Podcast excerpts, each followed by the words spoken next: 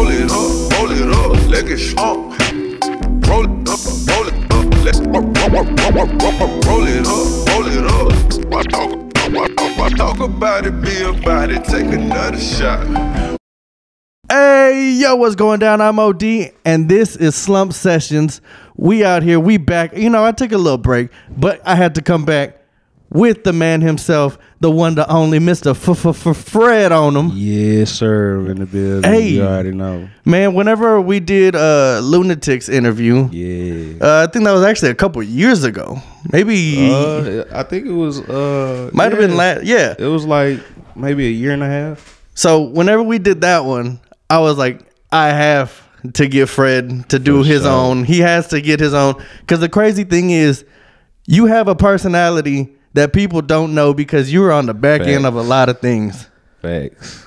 and uh, producers don't really get the love that they that they should. Oh yeah, we don't get the credit. I say DJs don't get the credit, but we kind of like the we we're like a DJ. You feel me? But we not DJs. But I think DJs don't get enough credit. You know DJ. I, actually, I think DJs anybody get who the least respect. Shout out to every DJ. Hey, shout out to the know what I'm DJs. I rock with all the DJs. If it wasn't for DJs, I wouldn't even be who I am. So I think anybody who's not the artist doesn't get the respect that they should. Facts. Producers, engineers do a, a crazy job too. engineers too. Shout out to engineers. Shout out to engineers. Bruce, Bruce Bang, Black Card, Steve O, and my guys. They let me use this studio all the time. Shout out to everybody that's rocking with iMix Houston, iMix certified. You Hey, know. shout out to everybody. But let's get it started from the beginning. And who is Fred On Em, man? And Fred On Em is a a very talented young man that came from the trenches and made it out. And I just been reaching back, trying to put everybody in the spotlight. Cause if it wasn't for everybody rocking with me, I wouldn't be here. So I gotta reach back and make sure you know I keep the city alive, keep the culture alive. Cause this is what I love. You know. And that's important, uh, at least to me, uh, of of you saying that you reach back and you know you help other people. Yeah. That I think that's something that uh, you know it's not done enough, and just Yeah, and, and just enough. all over in general. A lot of people like to look out for themselves, and Facts. And uh, I mean, I get it. I get it on that end. But I'm also the the type that I'm always uh, wanting to help somebody else out For sure. because you never know whenever what what little thing you do for somebody, how far it'll go. Yeah, man, for sure. Like when I was coming up, it was a couple people, you know, that I wanted to work with and do stuff with, and they didn't necessarily give me the opportunity. You know what I'm saying? But I still reached back when I got my plateau, and I still reached back and helped them. You know what I'm saying? That's just the type of guy I am. man. Yeah, and it goes a long way, and it, it says a lot about a person's character. To be honest. man. So, where are you from, and and how did you kind of get started in all this? I'm from Southwest Alief, Texas, to be exact. Um, I don't like to say it a lot, but you know, uh, I was raised on Foreign Park. Everybody knows about Foreign Park. Uh, I pretty much, you know, been around the whole area, Alief, from Bissonnet all the way down to Highway Six, and Okay, so on and so forth. You know. and you said you don't like to to to say it too often, but what about that area kind of crafted you or like shaped you to who you are today?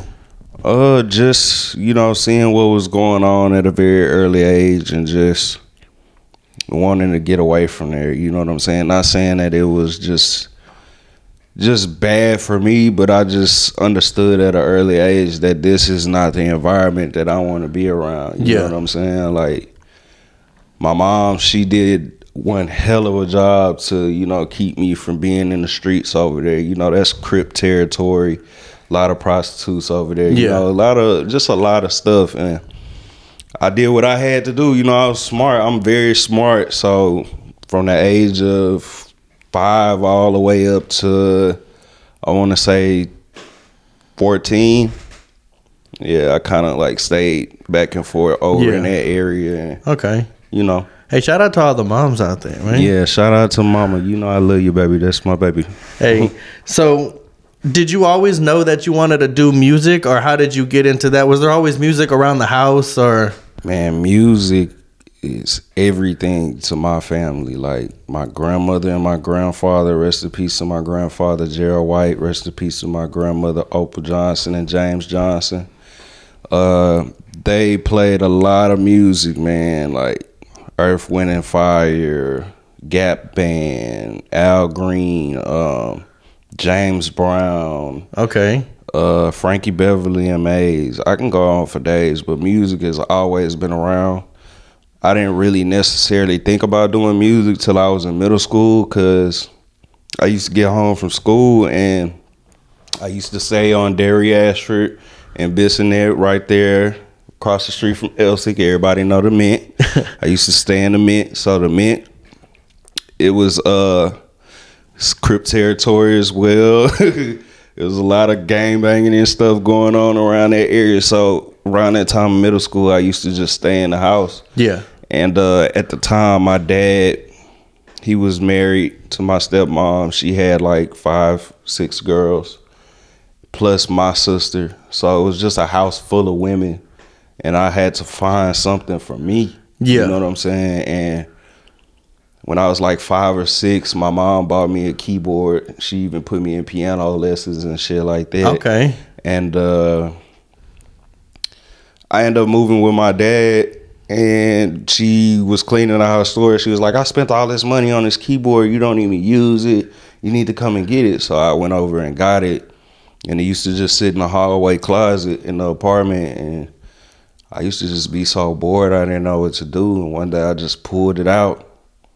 And uh, I couldn't really record anything. Yeah. But I could split the keyboard down the middle, so I would have the piano on half of the keys, and then I had drums on the other half. Okay. And I'll just sit there and just play with the bass drum and the clap and the snare, the hi hats, and play a little keys on it, you know. And I was like, man, I could really do this. What if I could make my own bass lines? Cause like growing up, like I say, music was a real big thing for my Yeah. family. So like my dad, he used to listen to Scarface, Snoop Dogg, Tupac, um, who else? Uh, Geto Boys, Fat Pat, a lot, a lot of Fat Pat, a lot of Lil Keke, just a lot of like real like yeah. gangster southern like the real music so every system like back in the day my dad was a slab rider like he used to have a slab like he was in the streets back in the day so my daddy had a slab and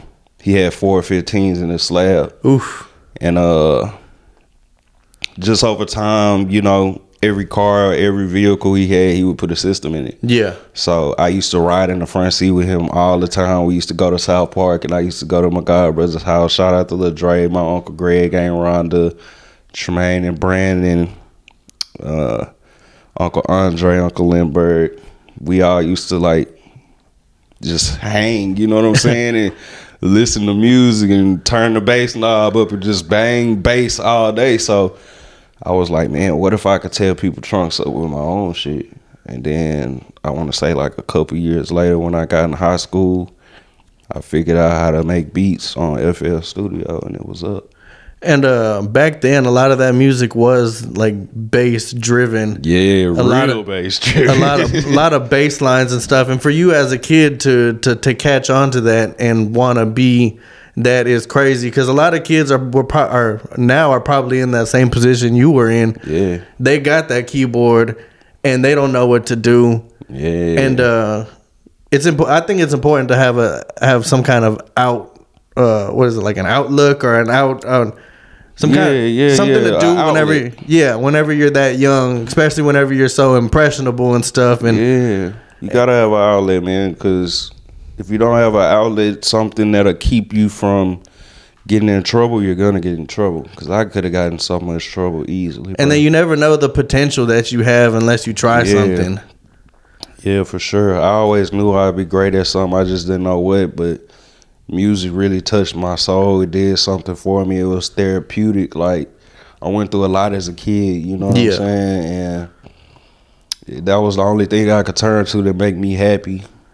You know, I didn't turn to drugs. I didn't turn to the streets. I didn't turn to anything that would jeopardize my life, my mind, my Yeah. freedom. Music was my savior. That that's important. That's that's good. And uh, I know before we started doing this, you talked about one of your teachers having a an Oh, yeah. MPC. Shout out to Miss Thorpe. I don't know where Miss Thorpe at. Hey, whatever gotta- she's doing. Yeah, I gotta ask my mama where she at, but uh, my sister uh, Crystal, her mom. You know, we have my siblings. We have the same father. I'm the only child between me and my mom. Uh, my mom and dad. So my sister Crystal, her mom, she she knows Miss Thorpe. Miss Thorpe was my band teacher at Olle Middle School. And she was teaching us rudiments and stuff. I was in the marching band side of the band. So um, I played snare, tenor, tritoms, quads, I bass tried. drum. I was I was in the band. They I was so bad. Um, they they would put me like on the xylophone and the triangle. Oh yeah, you played you played percussion in Yeah, yeah. So I was a percussionist, and uh, she would teach us rudiments and stuff like that. And she wanted us to really understand tempos and you know uh, quarter notes, half notes, eighth notes, triplets, All the measures and everything, Yeah, all and- the measures and signatures and all Yeah. of that. So she bought an MPC to school one day. Ooh. And she let us play with it for a couple minutes. Every, each one of us had a time period to where we could mess around with it. I didn't know what I was doing, but just for me to, you know, touch it and And I've hands seen, on. yeah, I've seen people use it to make music. It was pretty like, it was pretty, pretty. Shout, shout out to the teachers because teachers have an impact on people's Facts. on people's lives that they might not even know. And a good teacher goes a long way. Yeah, still to this day, Miss Thorpe got me using the beat machine. You can't see it behind me, but it's right here. Y'all know, y'all know I use the beat machine. Y'all Oh, yeah. know. So, whenever you were, you know, first starting out and stuff, did you ever want to be the rapper or did you always want to be the producer?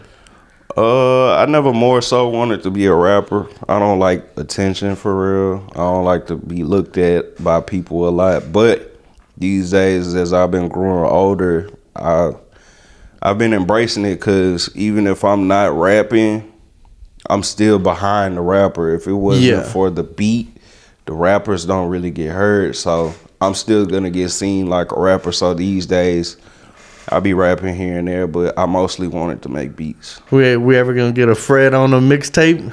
Uh, I wouldn't say a whole mixtape, but y'all get Little some EP content. something? Y'all get some content from me. Me and Lunatic got a jamming ass song. I'm gonna put it on on my album that's coming out. You know what I'm Okay. saying this year. Oh man! All right, can't wait to hear that one. Yeah. So you you talked about you know Scarface and the Geto Boys and Tupac as as your very young influences, but whenever you were starting to actually get into it, who are some of the people that you actually looked at and uh, actually influenced the way you produce and stuff? Drumma Boy. Shout out to Drumma Boy. He's actually one of my my good friends. I looked up to Drumma Boy a lot in my my heydays when I was younger.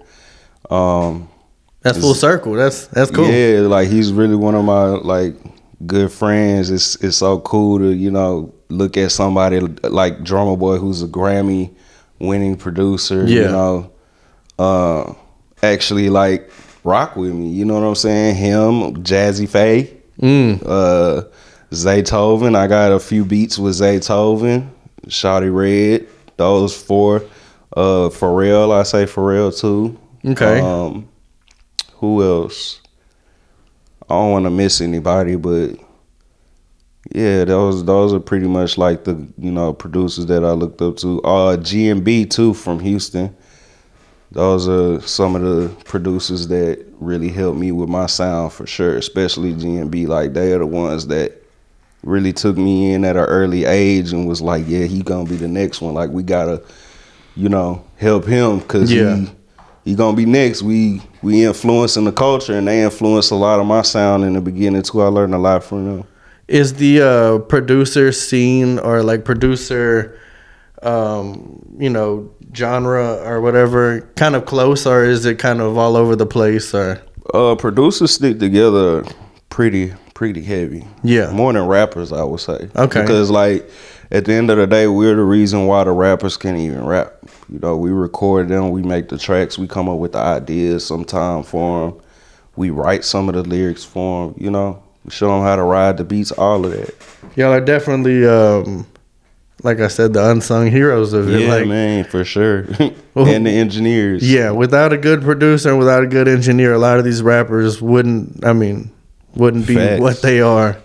Because if you you you can have some of the best bars, but if you you spitting over something that nobody wants to hear, and we've seen it, we've seen it over the times. Some people Yeah. could write some of the best stuff, but if it's something that nobody wants to hear, nobody's gonna hear it. saying what it is. So what is I was I was on YouTube and I was looking at your stuff and I was looking at uh wave mechanics. Yeah. What is wave mechanics, man? And the Wave Mechanics is my production company founded by my dog T Wayne. T Wayne.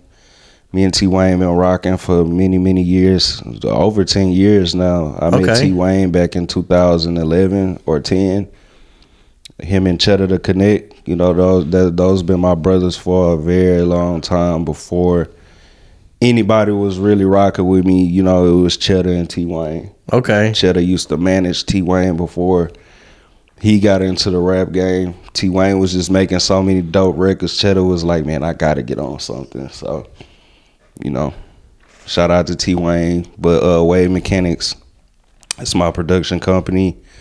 I have uh six or seven producers under me. Okay. And uh I wouldn't say they're under me, they're a part of the It's a collective. It's a it's movement. a it's like, a whole group. None of my producers are signed. Like I don't want to sign them. I don't want to have them in a box. Like they're like family. Yeah. All of my producers are like family. Like I can go to their cribs. I can eat out their fridge, use their bathroom. I can sleep at their cribs. You know, That's that's it's it's deeper than than the money and Yeah. the music. and that's that's uh that's good because you see a, a lot of times these producers and these artists get into to deals and stuff, and then Yeah. uh. It People hold 'em back. It, it holds them back a lot, and for you, you like you said, you you're, you're helping out people, and you're you're always looking to Uh, yeah. To have uh, you know help out something, and then uh, to have these artists and not sign them, but y'all are you want them to flourish as much as they can, and that's that's that's dope. Yeah, I, I want them to surpass me because at the end of the day, you know, it's not all about me. It's Yeah. it's, it's it's a group effort. You know, this music stuff you can't do it without collaborating. It's all a collaborative effort. yeah, Not one song has came out the studio without somebody's input or help.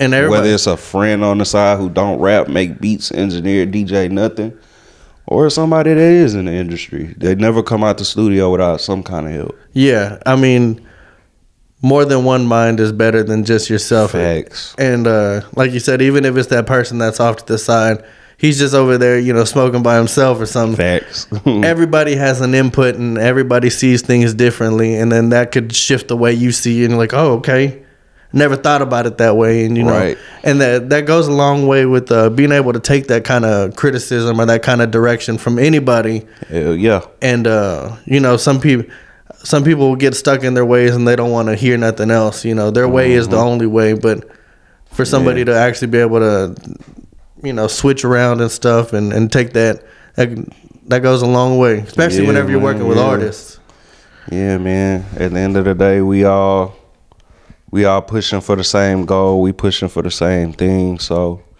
why not do it together? It makes it easier. And like I said, it's not all about the money. Like the more of us pushing one movement, the money's gonna flow in Yeah. abundantly. So nobody has to worry about money. All we gotta do is put in the work and let people know, hey, this is what this is. Y'all gonna rock with it or not? It's gonna move regardless. and it's a it's a labor of love for Yeah, sure for yeah. sure you have to you have to love what you're doing to actually do it because in the beginning you're not going to be making much and you're not going to be doing it but as long as you love it and you stick to it that's that's the main thing Yep. I was in the game for six years before I got my first big hit. man Didn't see a dollar.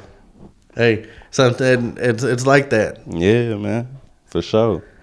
and uh like from from that time to now whenever you were first starting out, um, social media has kind of just was oh yeah. was just starting to come out at that time. Like whenever you were starting, I think it was probably what like maybe MySpace or Yeah, MySpace was popping at the time when I first started. Yeah. how, how has social media kind of uh, influenced you as a producer and been able to you know grow you? It just allowed me to let people hear my work without having to be in directly in their face. Like I'm dope, so I just share it. People Yeah. think I'm dope too. They share it. And it, And it other helps you, people think I'm dope, and it just keeps going. and it helps you connect with uh, artists and stuff that you would probably never yeah. even get the chance to be around. You know, from different states and different you know. Yeah, like I say, I had the link between um Cheddar and T Wayne through DJ Static. He was working with my brother, Doughboy Sauce. It's my real brother, and uh yeah, went to prison for a little bit, but I was still going to Politician Studio. Rest in peace to my big homie Eric Cooper. He really let me use his studio all the time. He never charged me a dollar to use it. I used to record, make money, sell my beats out of his studio right there on Ricky Street. Y'all know. But um I met DJ Static there and he gave me the the link to T Wayne and Cheddar. And uh even though I hadn't got a chance to meet them yet, I did a beat for him.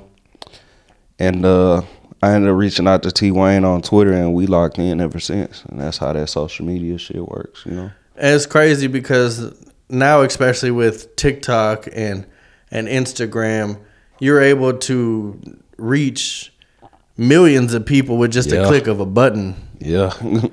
With uh, especially on TikTok, I go through TikTok and I see so many producers, so many people doing different stuff, and you just hear the different sounds, and uh, it's kind of blending the sounds. yeah, for sure. West Coast used to have a sound, the, the South used to have a sound, East Coast used to have a sound.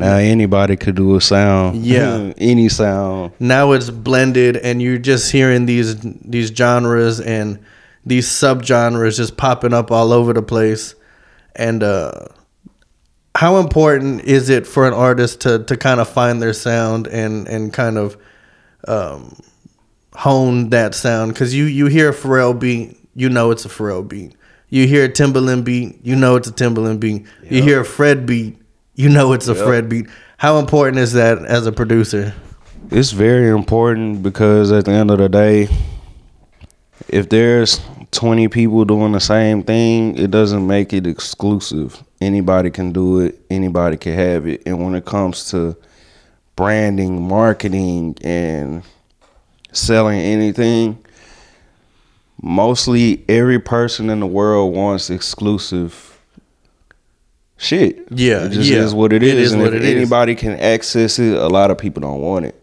So it's big to, you know, create your own sound for those reasons because you want to be able to stand out and you want to be able to have people come to you and get what you're offering Yeah, they come because of who you are and not just because you got it. Yeah, You know what I'm saying? So a lot of people come and get beats from me because it's like, man, I know I'm gonna think outside the box if I go to Fred. I know Fred's gonna do this. I know Fred's gonna do that.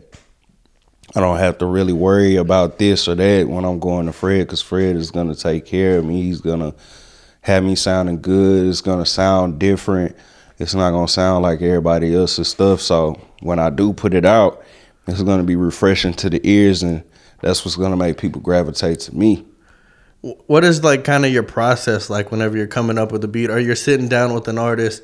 Are you coming up with like the melody first? Are you coming up with with the drums, or is, is it bass? It depends, man. It just depends on how I feel. Some days I go in the studio and I have a bass line in my head that I've been saying, singing to myself for three, four days. Sometimes I just get in there and click some shit around and just comes out. You know? All I got to do is find a sound that resonates with my spirit, and I just take off. How is it uh, whenever you you don't finish a beat and you come back a few days later and you're like, man, what was I doing with this? Man, I done had plenty of those. uh, Uh, Where was I going with this? Don't- A lot of times I be ahead of myself. yeah, and I don't know that I'm ahead of myself until like like you say you come back later and listen. Like it's been times where I don't even come back like 3 days. Sometimes I'll come back 2 years and I'll be like man this is so hard. Why didn't I bounce this out? Yeah, and then I put it together and I bounce it out and end up becoming some some big shit. Yeah. just like uh I got a song called Sinuses with the Sauce Twins from their um Don't Let the Sauce Fool You mixtape. And I had let that beat sit on my computer for like six months. Wow. And I was just going through my projects and I opened up a project and I was like, yo, this bitch is banging. I put it together. And I sent it to Sauce Walker and I didn't even know him and Sancho had rapped on it until the project came out. Uh-huh. hey, shout out to the Sauce Twins. Yeah, man. Shout out to TSF. You Yeah, that's shout out to the whole TSF man. That's family, man. They got a.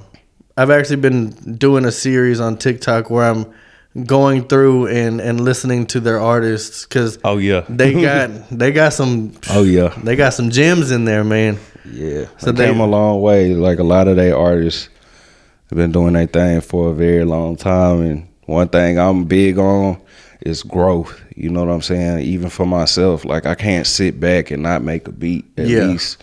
If I, I can't go a month without making at least one beat. If I go one month without making a beat, I get depressed.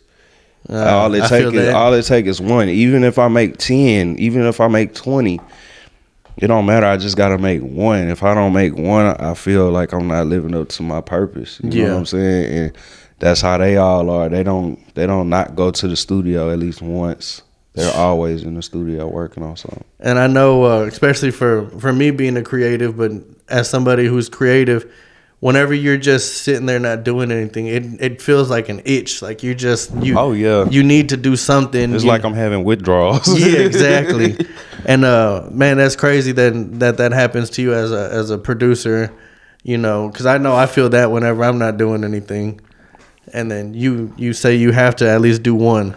I gotta do at least one, bro. If I don't do one, I'm gonna beat myself up about it. I'm gonna be like, nigga, you not you not doing your shit, bro. You really suck. Like, why you not making no beats? You ain't making no beats. You suck.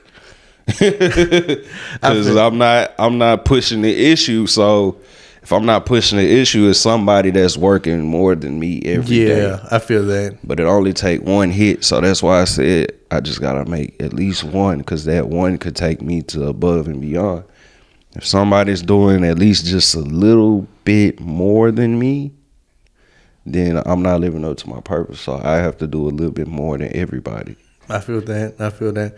That's a that's a that's a great mentality to have. Yeah. To be you know to be able to push yourself. I see I see artists uh, all the time, especially with doing what what I do is I, I you know with the underground artists.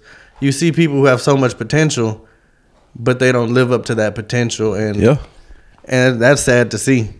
Yeah, man, because to be honest, this is something that this is like a um how can I put it? This is like a a personal one on one with God for me. Yeah, Like I let God use me when I make my tracks. Like it's not me using my brain. Of course I use my brain to put the track together and bring the sounds together, but God is using me to be able to do that. You whenever know what I'm behind saying? those keys and stuff, it's just like a spiritual thing for you. Yeah. It's, when I come in the studio, this is like my sanctuary, like Yeah. my alone time with God. Like this is like my prayer, my meditation, my my worship. You know what I'm saying? Yeah. Hey, I like that. I like that. Going back to to to creating your sound and stuff. Um, the Fred On Em tag, the the tag that everybody knows, man. How did that kind of come about? And you've been using it for for years. Yeah, man. That came about. Shout out to my dog, Dwayne, you know. Be hottest. That's like my dog, like my day one, you know, one of the very, very, very, very first people to ever believe in what I was doing. But uh we were in high school together, we went to school together and uh we just built a friendship because we were one and the same. Like he was one of the only people I seen in the school that would walk by himself, be by himself, didn't really care to engage with anybody, and that's how I was. And I was like, man, like he gets it. Yeah. And come to find out, we had a lot of the same similar interests, but he wanted to rap more than he wanted to make beats. So I taught him how to make beats. You know what I'm saying? And he's still rapping and making beats to this day. Um, one day we just we used to talk every day, and one day we came to school. And he seen me. He was happy to see me. He was like, "Ooh, that's the boy Fred On Em right there." And I was like, damn, that boy said Fred on. That kind of got like a little ring to it. So he just kept calling me that through our school every day. And one day we went back to his crib. Shout out to his parents. They used to, you know, they were very strict on them. And um, they'll let me come to the crib and I could stay over for a little bit. And they'll feed me food. His mom, she was a, she's a chef. She cooked her ass off. Mm. So I used to sit there and eat with them and shit like that. I've even spent the night over there a few times. Um, but yeah, one day we just came home from school doing what we normally do. And I had a beat that I had made the day before. I sampled Sparkle um, by Cameo. And uh, he rapped on it. And before like the beat drop, he was like, Fred On Em. and he did the delays with his voice like Pimp C used to do because we didn't really know how to put the effects and stuff on Yeah. the voice. So he kind of did the the echoes with his voice. So I just took a little piece of it and I cut it out the session and I saved it as a wave, put it on a little flash drive, and then when I went home later, I put it in FL Studio and added some effects to it and shit like that, and then it's been up ever since. Mm. You ever think about updating it or? Oh, I have plenty of tags. I got tags from Don Toliver saying my name just willy nilly. I got tags from Sancho. You know, uh, I got tags from plenty of people. You know, but That's the one that's, that's, the one that just stick. yeah.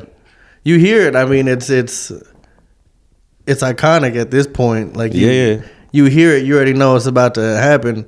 Yeah, it's, it's, it just I've been pushing it for so long, getting it in people's head, and I'm still pushing it. I want to get it even more bigger. That way, when I do try to, you know, use my other tags, like like I say, I have a tag from Don Toliver. That's my guy. Shout out to Don. I'm gonna start using that eventually. Man, um, so from going to to producing, you know, at the beginning stages and stuff, and then building yourself up, how did you go to making your first album, your first project, uh, Fred on a project, basically? Just being in and out the studio working consistently for years and years and years like i say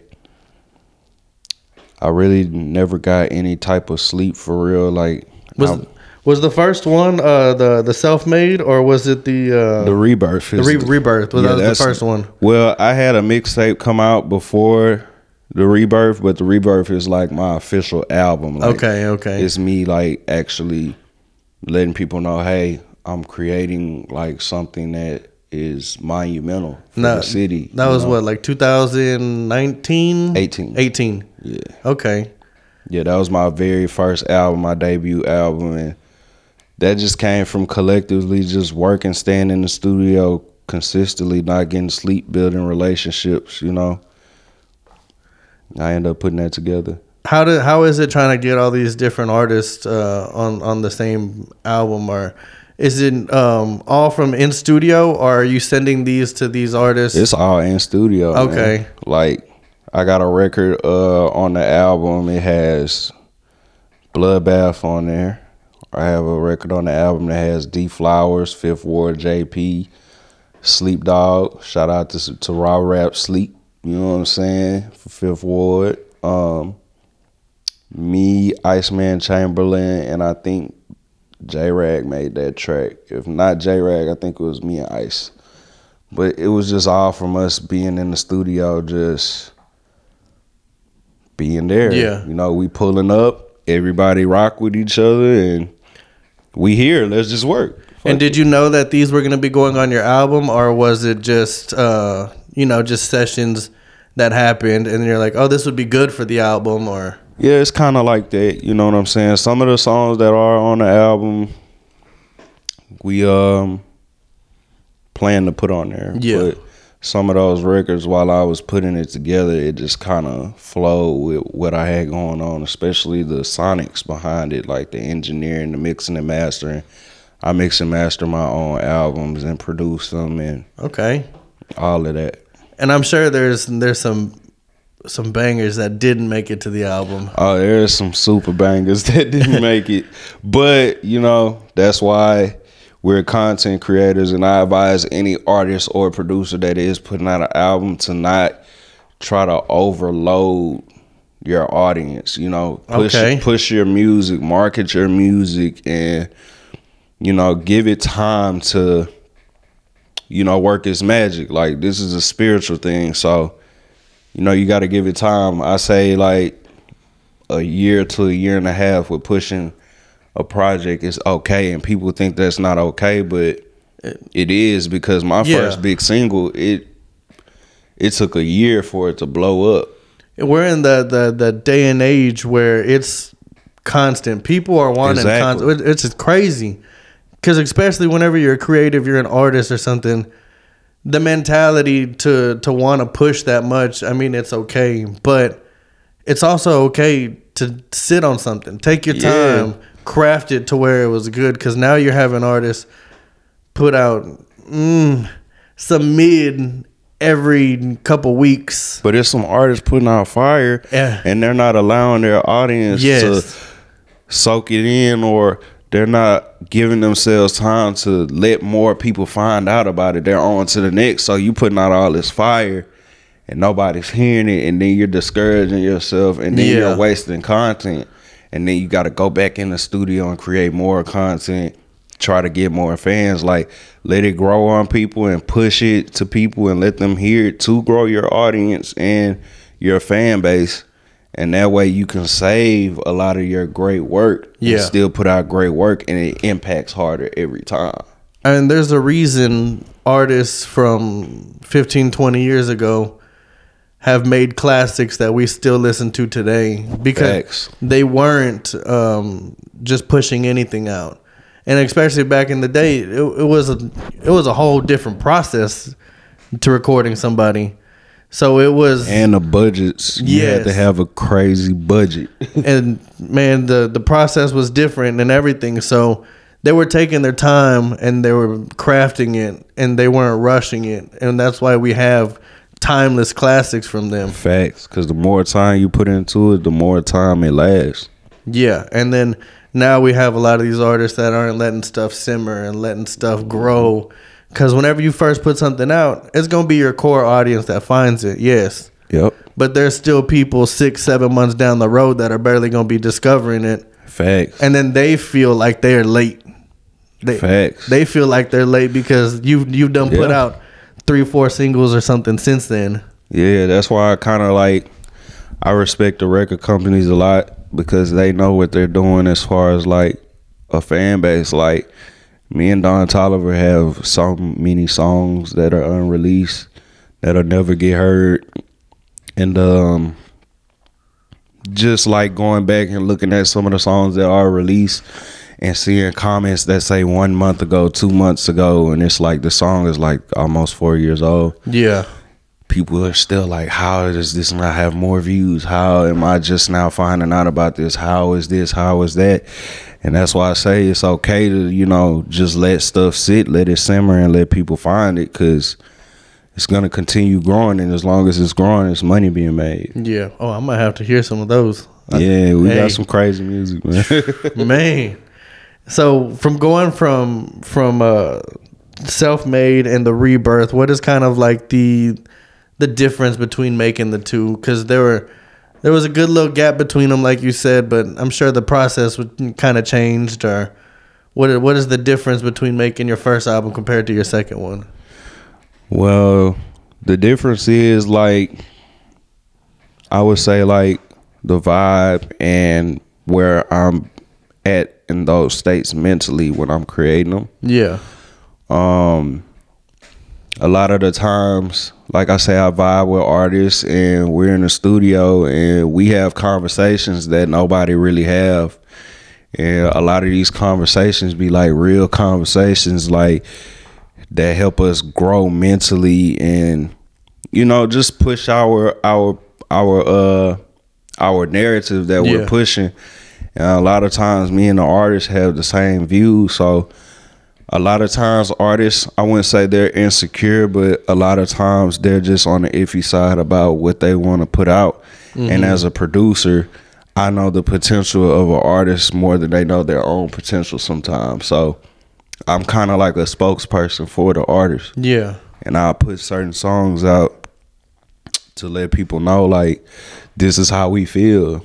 You know what i'm saying that way they don't have to overload their catalogs and put out too much content to where people are like man like we want something else or you gave us this and you're giving us something else we ain't finished with the you know the, the same conversation we just Yeah. had so i'm kind of a spokesperson for the artists at times when they feel like they don't know what to do What is that relationship like with an artist? Whenever you're first getting to know somebody and you're you're trying to get to know them, and uh, producers and artists, they, you know, they get a close relationship. You've seen it over times where you know these producers are so close with these artists, and then they're always making music together.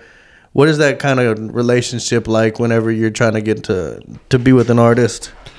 like I say, it's just sharing similar views. Like me and Lunatic, like when me and Lunatic first started to um make music, like I had been knowing him for two months and we had never did a song. Mm. We'll just play video games and smoke together. You know what I'm saying? And So it started out as like a friendship before it even became. yeah, like we just share similar views. Like Yeah. I said, like my homie from high school, like I seen him walking by himself even after school, walking to school by himself, in school by himself. You know what I'm saying?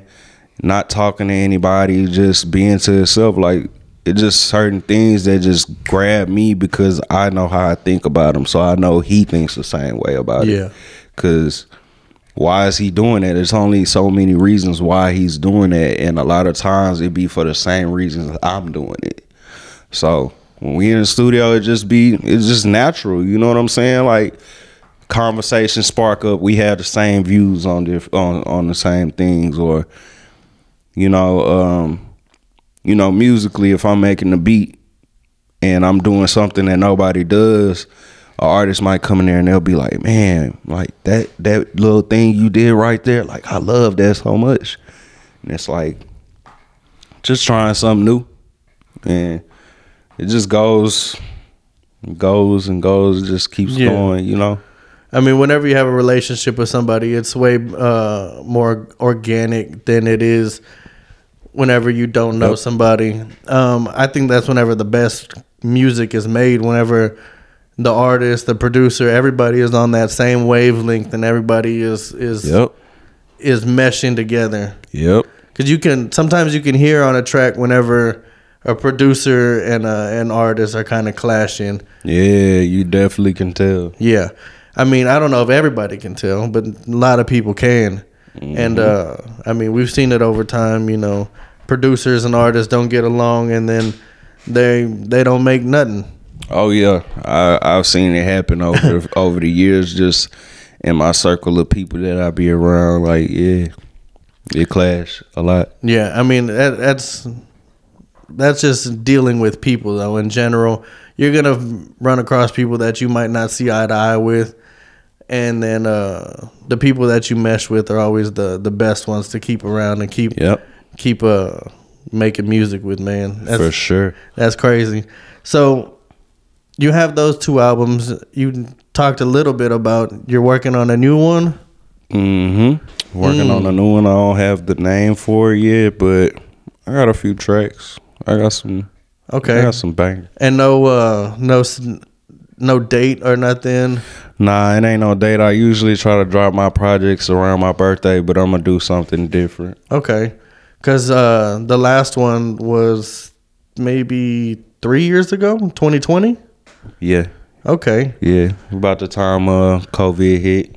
Yeah. and um, people wasn't really able to get in studios and stuff like that. So like I said, I had a lot of bangers that a lot of artists just don't really care for. They kind of sleep on them, but I know the potential of them. So What was that like for for the recording studios and being a producer and stuff? That whole COVID time, that's a crazy time. man, it was it was definitely a crazy time. You know, um, thank God for you know showing me what to do and what not to do through others. You know, that really saved me during COVID because I have a partnership with Warner Chappell. Warner Chappell is Warner Brothers Publishing Company. Okay. You know, Warner Brothers is a branch under Time Warner.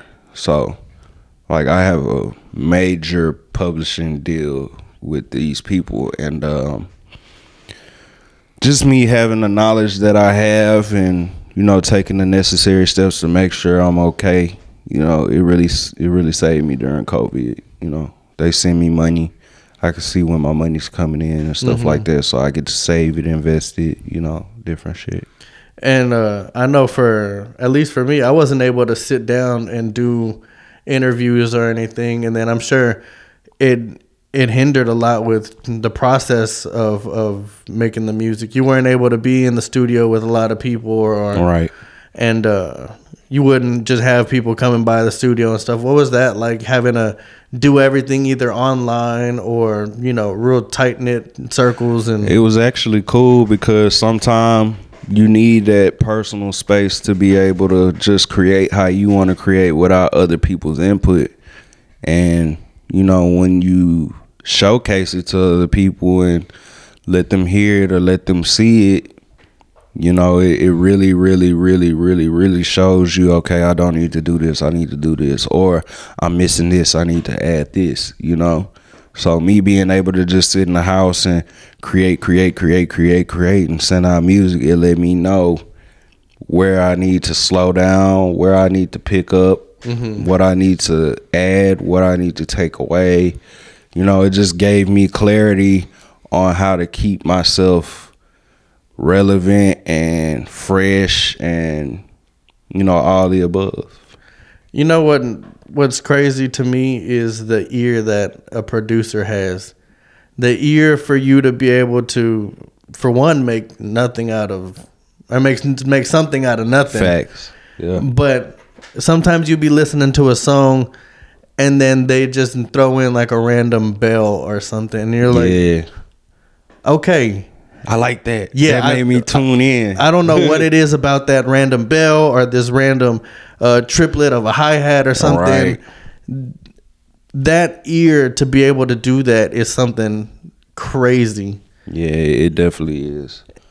Is it something that you've you've had to develop over time, or have you always noticed those little things in music? Or Um, it's kind of, it's kind of like yeah, I kind of developed it over time, but it's also me just getting game from other people who are in the game. You know what I'm saying? Like I went to Sugar Hill one day with my uh, that's who I was forgetting. Shout out to my dog DJ Smart Guy. I can't forget Smart Guy. It's another one of my producers. okay, Um, he's real big on mastering and engineering and the overall sound, not just the creation. He's big on the creation, but it's the after. How can we get it to sound big? How can we get it to sound this way or this way? So we went to a little seminar at Sugar Hill one day, and there was a, uh mastering engineer, mixing engineer seminar there, and one of the the people who were speaking there told us, you know, you have to think of music like sleeping on a beach. Mm, If you're sleeping on a beach, you hear the ocean just. the waves coming in and Right. out. You could be asleep because you're used to that constant wave, this the frequency steady going. But if somebody walks by and steps on a tree branch and breaks it, what's gonna happen? It's gonna break your attention. You're, you're gonna, gonna wake up. Yeah. Yeah. So I kind of apply that with everything that I do musically. It has to be something that's gonna make the, the attention break and make me follow what's going on. That is, you know, I've never thought about it that way. Yeah, you gotta have that. that you you'll be in the in the groove of the song you'll be listening to it and then you hear something that kind of catches you off guard and then brings you back into Yeah. into focus of okay, I'm listening to this song. Let me hear what it's you know everything about It's it. all about attention span. You know, we all have a a long attention span. Sometimes we have a short one. It just depends on the I have, a frequency. I have a short attention span. That's why you like for things to kind of pop out Yeah, because it's so consistent. You're waiting for something else to happen to keep you intrigued. man, I've never thought about it. I'm, I'm, Yeah. I'm learning. I'm learning a lot today. Yeah, I, I got I kind of got music down to a science. It really is a science. It, it is a You science. know, we, me and you in this room right now, we wouldn't be able to do this interview if it wasn't for sound. Yeah, So sound really runs everything. Life is no fun without sound. So I kind of applied that to the music because sound is something sacred. It's spiritual. the sound is just vibration, and life Yeah. is just all about vibrations and Yeah, and vibes and it's spiritual. It's sacred. Yeah. Very Dang. sacred. Okay, so you do have it. You have it down to a science, man. Yeah. What is that that that kind of science like? Uh, like whenever you're getting into it, you don't know any of this stuff, and you're just like learning this stuff. Like it just opens up a whole nother world. Basically, you start looking at everything differently. Yeah. That's man. Hey, shout out to the teachers and shout out to everybody Facts. that man. Facts, so man. So making your albums and stuff, have you ever thought about? I'm I'm real big on on the underground um, here in, in Houston. All these upcoming artists, we have so much potential. We have so much uh, dope artists that are just you know. Have you ever thought about um, doing something and you know looking out for some of these artists or like looking at them like I like what you're doing. I want you to hop on this project or I want you to Yeah, do you all keep the time. do you keep like your your ear to the the upcoming artists or Yeah, that's why I said like if you go look at the rebirth, the rebirth came out in 2018. A lot of people didn't know about D Flowers yet. D Flowers is on there. D Flowers has one of my favorite know? voices in Houston. Yeah, D Flowers is on my album. A lot of people weren't really hip to D Flowers yet, so I shine light on you know a lot of the underground artists and um you know artists like Don Toliver. Like Yeah. Me and Don Toliver went to middle school together. Like that's, That's really crazy. like it's really like one of my my homies. You know what I'm saying? Like we had classes together, and um me and Don, we just we just linked. You know, him and Chedda had already started building a relationship, and uh Chedda just put us in the studio together, and we just started creating. And one day, you know, I sent him a pack of beats, and he went to the studio to record. He sent two records back, and I'm like, man, this shit is so dope, bro. I gotta send this shit off. So at the time, I still have a great relationship with Jeff Vaughn. Shout out to Jeff Vaughn.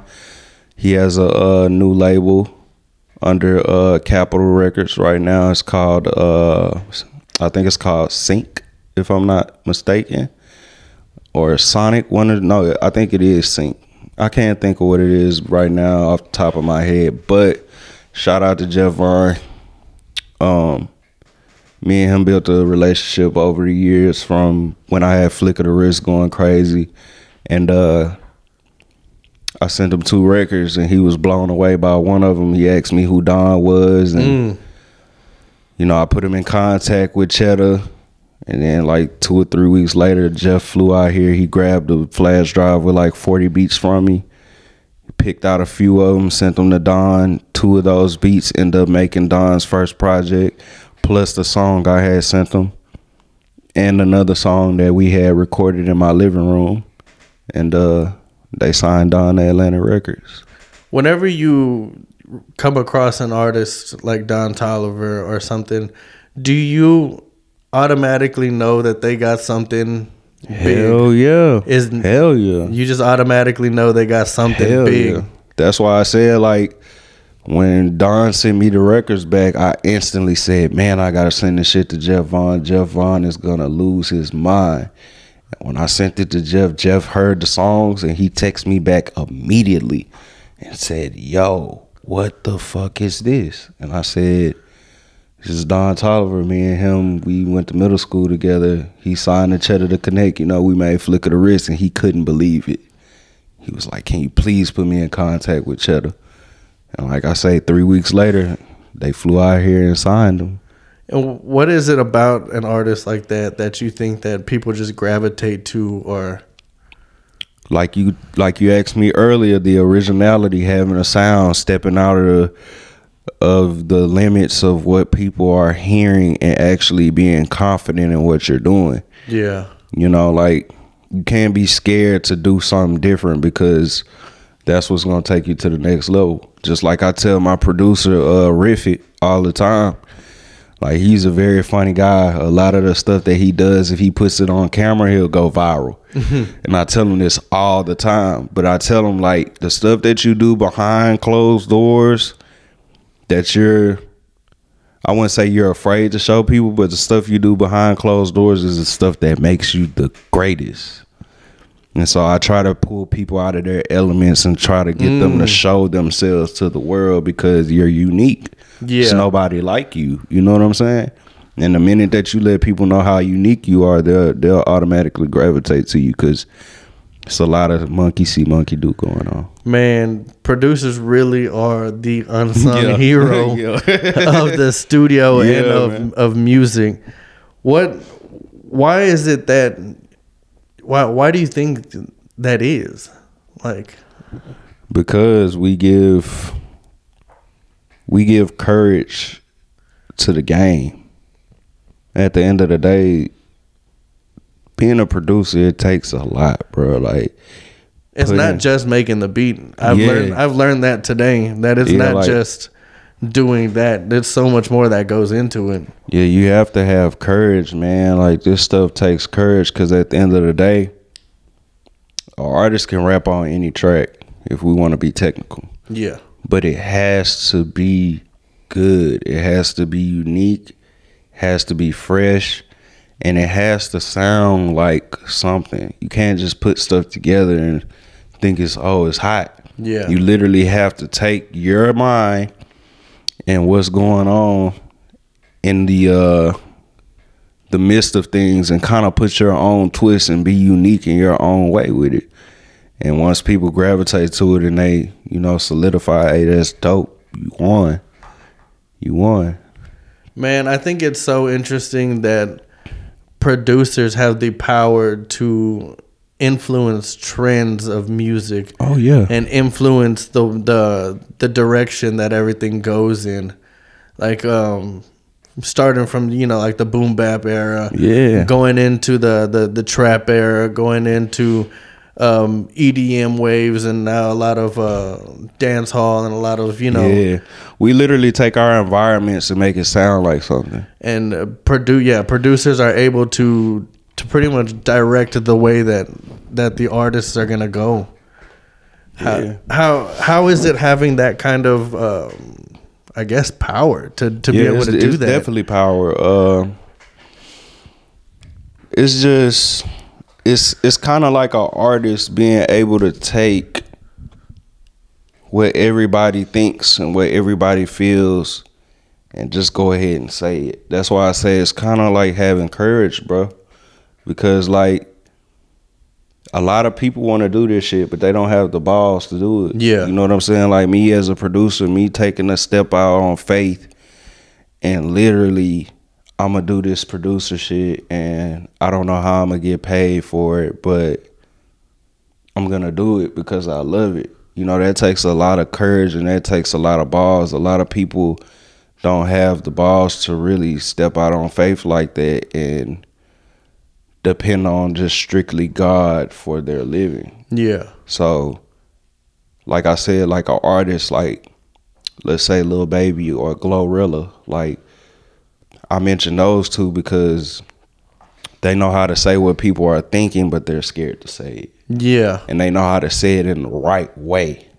You know what I'm saying? So, me being a producer, I know how to take my environment, my feelings, my emotions, and what I'm thinking, and make it sound like something to where somebody can rap on it and use those same things to create a feeling that somebody is looking to feel. Music is like a person being right next to you, talking to you, but You can't see him, you can't feel him, you really can't hear him. You know what I'm saying? But it's there. So it's something that you can relate to. It's like having a, a ghost that's your friend right there. And then whenever a, a, a producer will have a sound like um I, I- that whole like New York kind of sound, drill, the, the, yeah. the drill sound right there. Like the first producer that put that out, he probably had no idea the potential and the power that oh, he knew. that that that was gonna have. That that like He knew. A lot of it was people- Chief Keef. You know that, right? okay, Chief Keef started the whole drill era. yeah. That's his sound. And I was uh, as you can listen, when that young chop, young chop was nah, it? Chief Keef makes his own beats. Okay, I thought chop So- was his was Yeah, he was for a little while, Okay. but like if you go listen to Finito, that's one of his biggest songs. yeah. Finito is the start of drill rap. Okay. Chicago came up with the term drill because that's just the environment they live in. Yeah. Chief Keef knew how to make his environment sound like his environment and then rap about it. Mm. This is why I said it's kind of like having a friend who's a ghost who can relate to you and y'all could talk about shit. And you know, Yeah. and a lot of people feel like how Chief Keef felt when he made the beat and he rapped on it because of the environment they live in. And then also the influence that it has on on just uh people in general that don't necessarily live that way, but a lot of people like the way it sounds and then Facts. a lot of people like uh I just say the wh- the white people they, Yeah. they they like that shit and then they like you know they live vicariously through a lot of the raps and right. they that sound and stuff and uh, you know it spreads Yep. it spreads and then you know it it's became its own thing to where it's still around today and Yeah.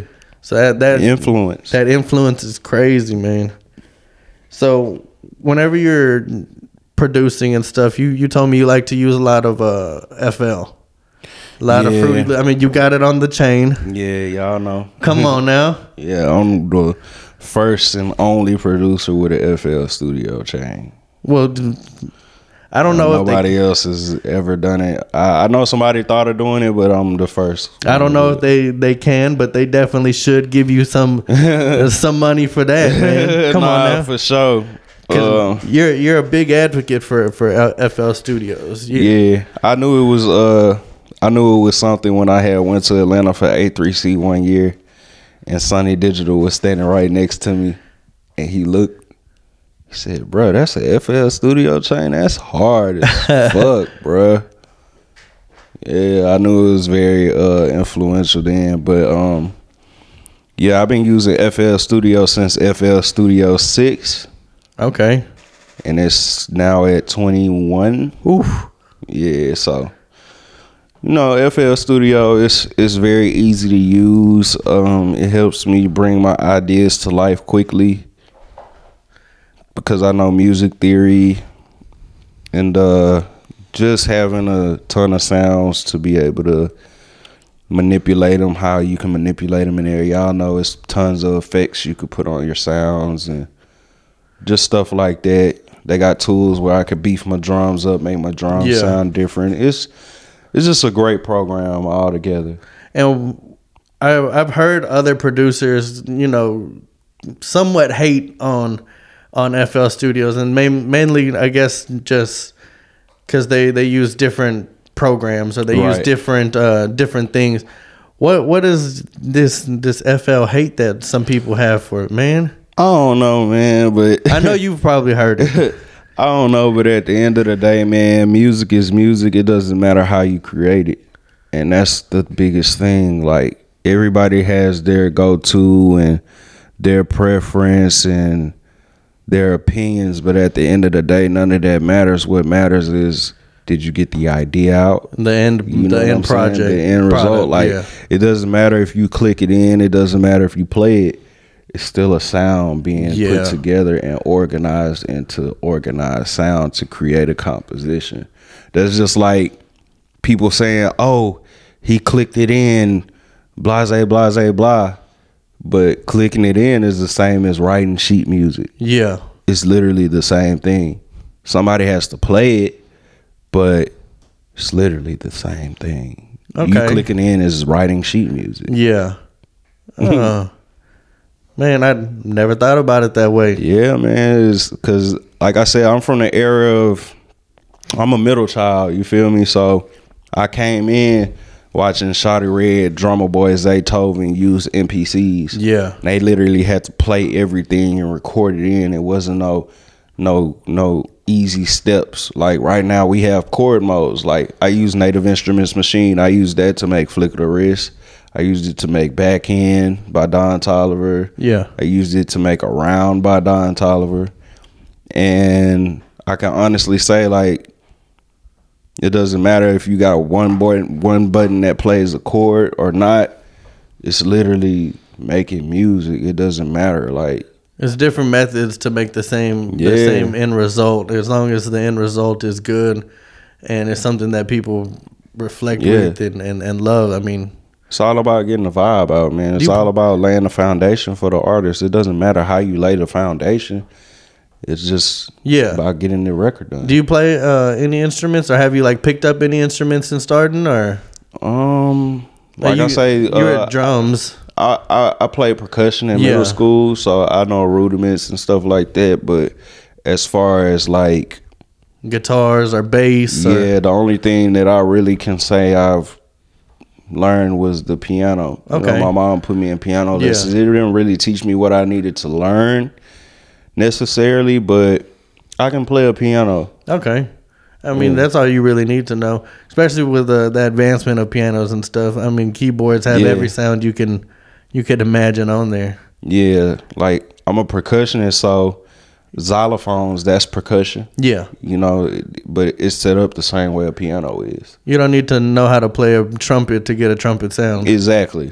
That's the thing I'm saying about FL Studio Yeah. or using a native instruments Maschine. It doesn't matter how you get the sound out. It doesn't matter what you know, as long as the composition is laid out where the artist can use it as a canvas Mm. to be able to paint their picture. Okay. All right, man. So getting getting into kind of some of the back ends of of of producing and being a producer. You know, I'm not not gonna ask you nothing about the money, but I want to put put some game onto some of these up, upcoming producers on on different ways that you're able to uh, you know market yourself and g- gain revenue streams and and getting paid as a producer because a lot of these these are uh, upcoming producers man they sometimes they need a little guidance Yeah, the money come with the game, man. If you're not doing it for the money, then you doing it wrong. Yeah, you're supposed to do it for the love, but love don't pay the bills, man. Yeah, so facts. at the end of the day, man, make sure you are getting paid for your music.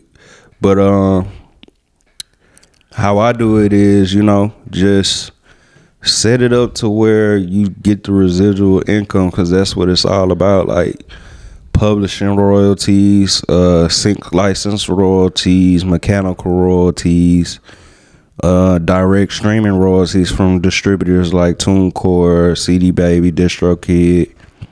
You know, all of those things play a part. That's why I release my own albums and mm. my own mixtapes and I own my own content. You know, it's cool to be able to drop records with other artists and let them own it, but what's the point of you being in the industry when you can't own your own music? Because at the end Yeah. of the day, when you put records out with people, you don't fully own them when you give them exclusive rights. yeah And um, as a producer, we take the short end of the stick on every record. You know what I'm saying? So, like me, for instance, uh,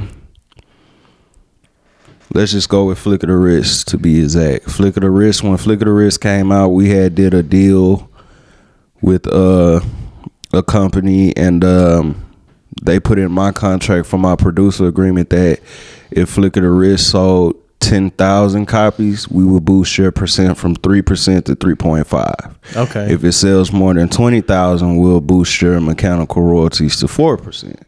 So I get 4% of the actual sale of the record for a Flicka Da Wrist, and I get 50% of the publishing. okay The publishing is where you get paid residually. So those checks come in every month from ASCAP, BMI. You know, I get a domestic check for the United States. I get an international check for overseas, and then I get a mm. publisher's check. So I have my own publishing company, which is Wave Mechanics, Okay. as well as it being my production company. Yeah. So I get three checks every three months. And then I have a partnership with Warner Chappell where I get 75% of the other side of the royalties and they get 25%. So there's two 100s to a song. I get 50% of the writer's composer share, which is split between me and Chedda. And then there's a publisher side. So I split my publisher side 50-50 with uh, Warner Chappell. So I get 25%, they get 25%, which equals 50, and then the other 50% is split between me and Chedda. Is that something that you just had to learn over time, or is that something that um, you know people have uh, put you on game and and taught you, or Yeah, I actually learned the game from um, one of my relatives. He used to um, rap and produce. His, He used to go. Uh, he went by the name of that boy Chico, and um, he had a song back in 2007, eight called "Boy I Got So Many" with Mike Jones and and um, Gucci Mane on the remix. Boy. They had a group called Young Problems. boy, I got so Yeah, oh, man. You know that was my ringtone. That's crazy. That was my ringtone. That's Yeah. funny. So like, my sister has. I kids. actually, uh, sorry, I actually listen to that song at least once a month on YouTube. Yeah, man, it was a pretty big song. One of the biggest songs to come out of the uh, city. It's It one of the songs that gets stuck in my head. Yeah. and I have to listen to it. Yeah, it broke the mold for a lot of artists in this city, and a lot of artists, uh, they won't say it, you know, but that really paved the way for a lot of artists from that time all the way up till now. They were some of the first people to go in the club and bring flash drives with their music on it and had a DJ plug in the flash drive and Yeah, pull it off. You know what I'm saying? And um, my sister has uh children with his his cousin. Okay. So that kind of makes us, you know, related now. And Yeah. uh another one of my uh cousins is also a part of the group. His name is Starstruck.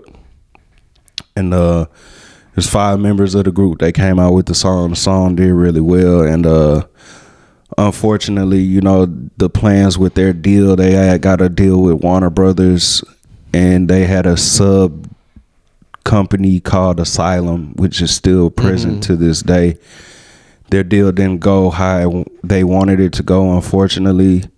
But with that, you know, they learned a lot in the business, and I was able to come around and produce for them and make beats for them when I was very young, and they taught me a lot of game about what not to do and what Yeah. to have together. You know, when it comes to this business, that's why I'm able to have a great co-publishing partnership with Warner Chappell to this day. Man, because you see it time and time again. A lot of these artists don't get, um, you know, they don't learn uh, anything. Sorry, nobody's able to to teach them anything about how deals work and how all Right. this stuff. And then you see it time and time again of these artists just getting um, bad deals or you know, Yeah, they blindly sign. They blindly sign a lot of times because they think that um, if they take too long, the record label will pull back from the deal. Yeah. But what I learned in this game, if the record company was gonna pull out of the deal, they wouldn't have given you the deal. Mm, they're And very the sure deal- about what they're trying to. Right. The deal basically shows you that the company wants interest in what you have going on. That's why they give you a deal. And that's why even though I'm currently in a deal, you know, in the future, I've learned to give my own deals. Yeah, You know what I'm saying? Because at the end of the day, it shows that you have interest in the other party. So that's just a little free game for producers and artists. If a company offers you a deal, that means they have interest in you, and it is okay to have your lawyer look over it. It literally took me three to four weeks for me to get somebody to authentically look over my CoPub deal to tell me that it was a great deal. and that's important too. Is ha- um, being able to have somebody that knows what they're reading and knows Yep. what they're they're looking for in there because i know they try to use language and stuff that they're not going to you know, you're not going to be able to understand. I at least I wouldn't Right. be able to understand, and that's I'm pretty sure that's the point to it. Yeah, like don't let nobody rush you into signing your deal. You know, take your time, because at the end of the day, a record company they know how to find you. They know how to find you, and if you're taking too long, they don't mind letting you know we're gonna pull back on the deal. But at the end of the day, they're not gonna pull out on something that is doing very well. You know what I'm saying? Like me and Chedda, Flick of the Wrist was almost on the verge of selling half a million copies before either one of us signed our deals. So I listen, that's another one of those songs I listen to at least once a week. yeah, man, it's still still going crazy in the club. I'm still getting five figures off of that one song. But it's yeah, I mean, if people don't know what they're they're reading, they're gonna have they you have to have somebody that's gonna look over it for you. Facts. And um, if they're interested, they're interested Yeah. because they wouldn't. I the way I look at it, they wouldn't reach out to you if they weren't hundred percent sure that they. Exactly. It's a their businesses. They're that's the reason they've been so long. Yeah, and they have systems in play that we don't have access to where they can go and look in databases and see numbers and have trajectories to where they do these deals. That's the only reason they give artists and producers deals is because they have access to stuff that we don't.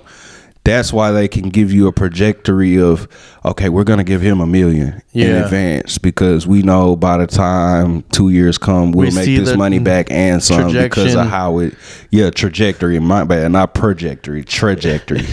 Thank you.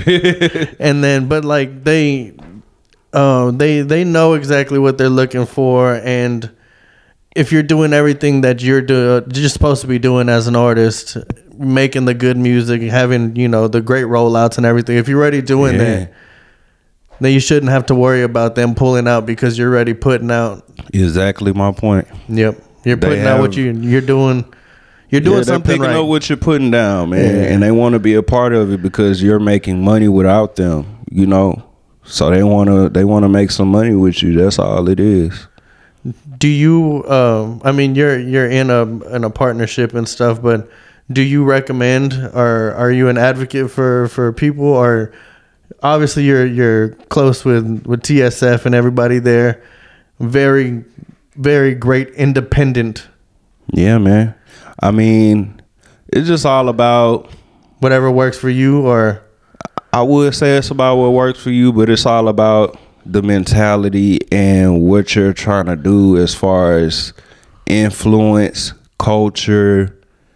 Um, it's one more thing I can't really. Uh, oh, influence, culture, and how to um generate money, basically. So in other words, if you're putting so much money into it and you're not really seeing the investment, then it would be good to go with a label. Mm. But if you have such of a great influence, just like the Sauce Twins had, you don't really need a label because your influence is so strong that you can pretty much press a button and you can make your fans do exactly what you want them to do. That's just like when we first started putting putting out the drip for real, like everybody couldn't go to the club and not hear music and put their hand on their hip and point a certain way or just, you know, the whole, No. you know, Mm. like all of that is just it's an influence. it's like so influential you don't have to really do anything outside of being yourself to get people to And fuck it- with your movement. and it's a worldwide influence Yeah. So that's why I said like the labels they have budgets to where they can market shit and put shit where you need it to go for the influence to be seen. Yeah. But then like I say you have people like the Sauce Twins who can just entertain and that's They're the just- influence. they're just them they Yeah. they're there's no if ands or buts about it they're just people just gravitate to to them Yeah, it's just the influence, you know. It's all about influence. you've seen it in all over the music too Yeah. Uh, Still to this day, it's from tw- it's almost ten years later, and everybody is still talking about sauce and, and dripping.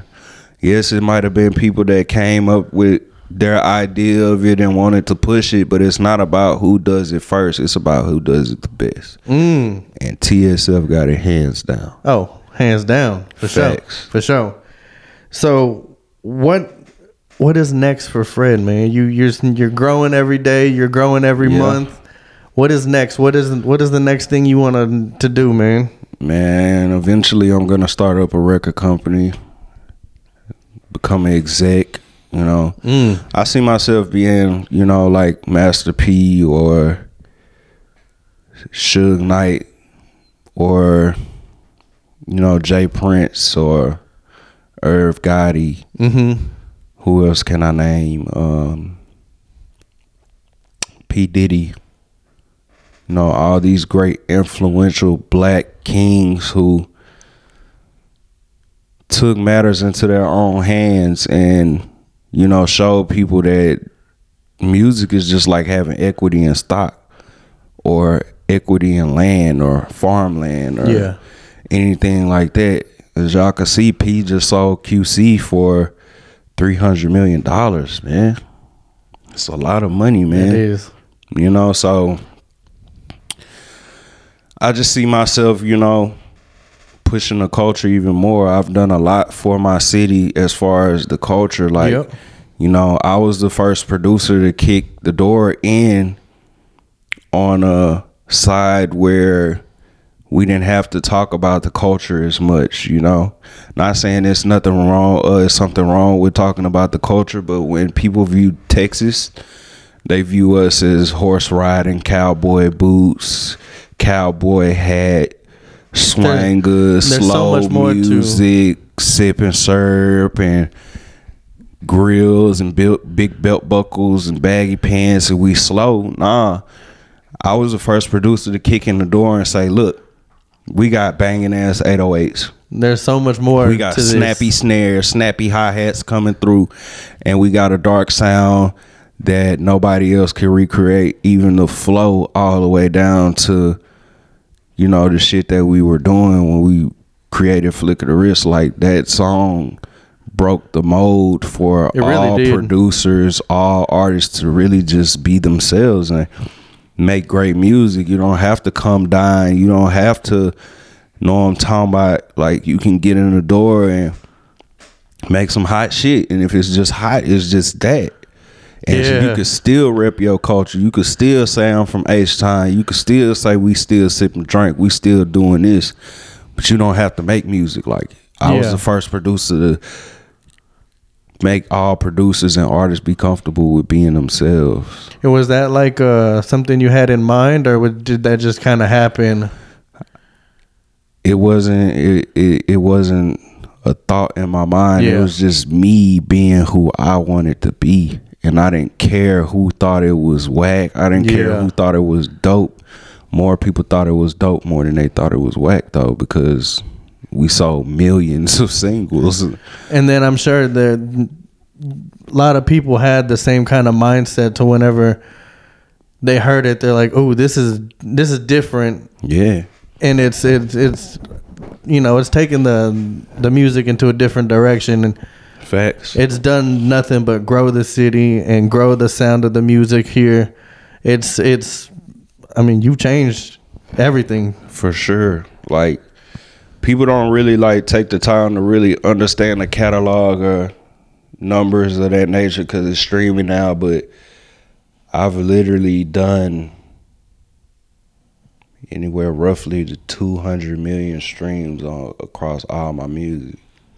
What is that like whenever, you know, from seeing where you started to where you are now, you know, and then plaques and seeing, you know, I these seen I seen it. I had dreams when I was young. I already knew what was gonna happen. I dreamed about it and shit my pants, not literally, but I shit my pants waking up out of my dreams to see how unreal it was and to actually see it unfold. It really didn't shock me. Like my brother, he knows like I used to tell him all the time when he got out from prison, like we used to go to the club and we used to pop bottles and tear the club up. And I used to tell him every time we would leave the club or just when we were together all the time, even to this day, like, bro, we gonna be some of the biggest people to ever do this shit out the city. And me and him just making music and doing what we do and building relationships, we end up running into Sauce Walker. Sauce Walker and my brother, they linked up together and was like, man, we finna do this shit. We gonna call it, you know, what we gonna call it. And this is gonna be the movement from the north to the south. You know what I'm saying? And eventually, you know, we just started building and we took over the city. Fuck the city, we took over the world. Yeah. Do you ever take time to just like sit back and reflect on it and like All the time, man. All the time. I wouldn't be where I am today if I wouldn't have put the necessary steps in to be here. You know what I'm saying? Like I said, I didn't really have a thought in my mind to oh, I'm gonna be the biggest or I just knew I was hard yeah. and I wasn't gonna let nobody tell me that I wasn't hard. And the fact that I believed in myself so much, it bought everything that came with me believing that. Hmm. I manifested everything literally, from speaking about it to thinking about it to feeling it. I brought it to me. That's good. I mean, I, I fucks with that. Outside of music, what is what do you do? Like, what do you? Are you passionate about anything outside of, of producing? Hell yeah, I'm a very passionate cooker. Mm. Like I can cook my ass off. Okay. I ain't gonna lie, I'm really thinking about it this summer. I ain't even gonna say I'm thinking about it. I already got plans on doing it. I just gotta go get me another pot. But it is crawfish season. My mom, she's Creole. You know, my mom's side of the family is from New Orleans. Okay.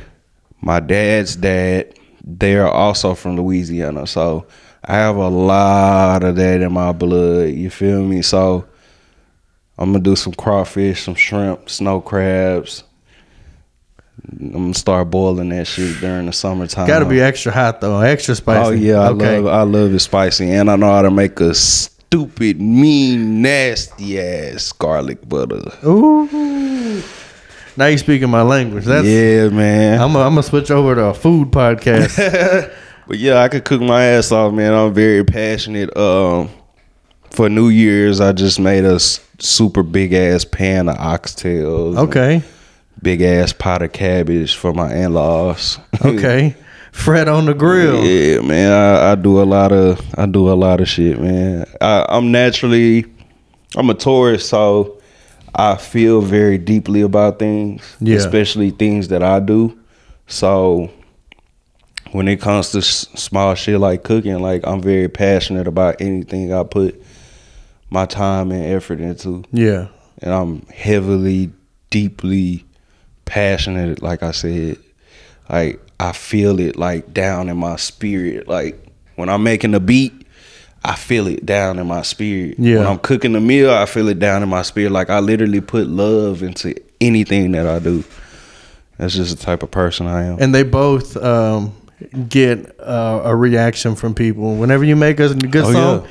That mm, and then whenever you somebody tries something good, it's that same ooh. Yeah, I was supposed to uh cook crawfish today. I was Ah. asked to cook crawfish today, but you know, I gotta handle my business, man. I appreciate you for taking the time, man. I really do. Hell yeah, man. I appreciate you for having me, man. Anything, you know, you need, you know, let me know. Hey man, There's I appreciate it. I really do.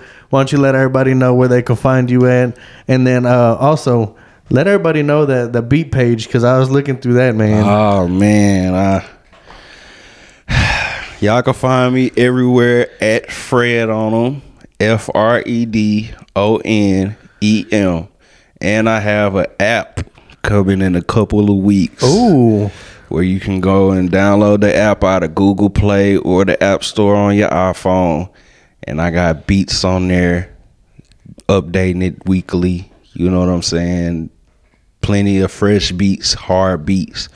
You can uh, order mix and mastering services through the app. You can pay with Cash App, PayPal through the app. And I have deals going crazy. So tap in. Or you can go to fredonembeats.com. Fredonembeats.com. hey man, we out here.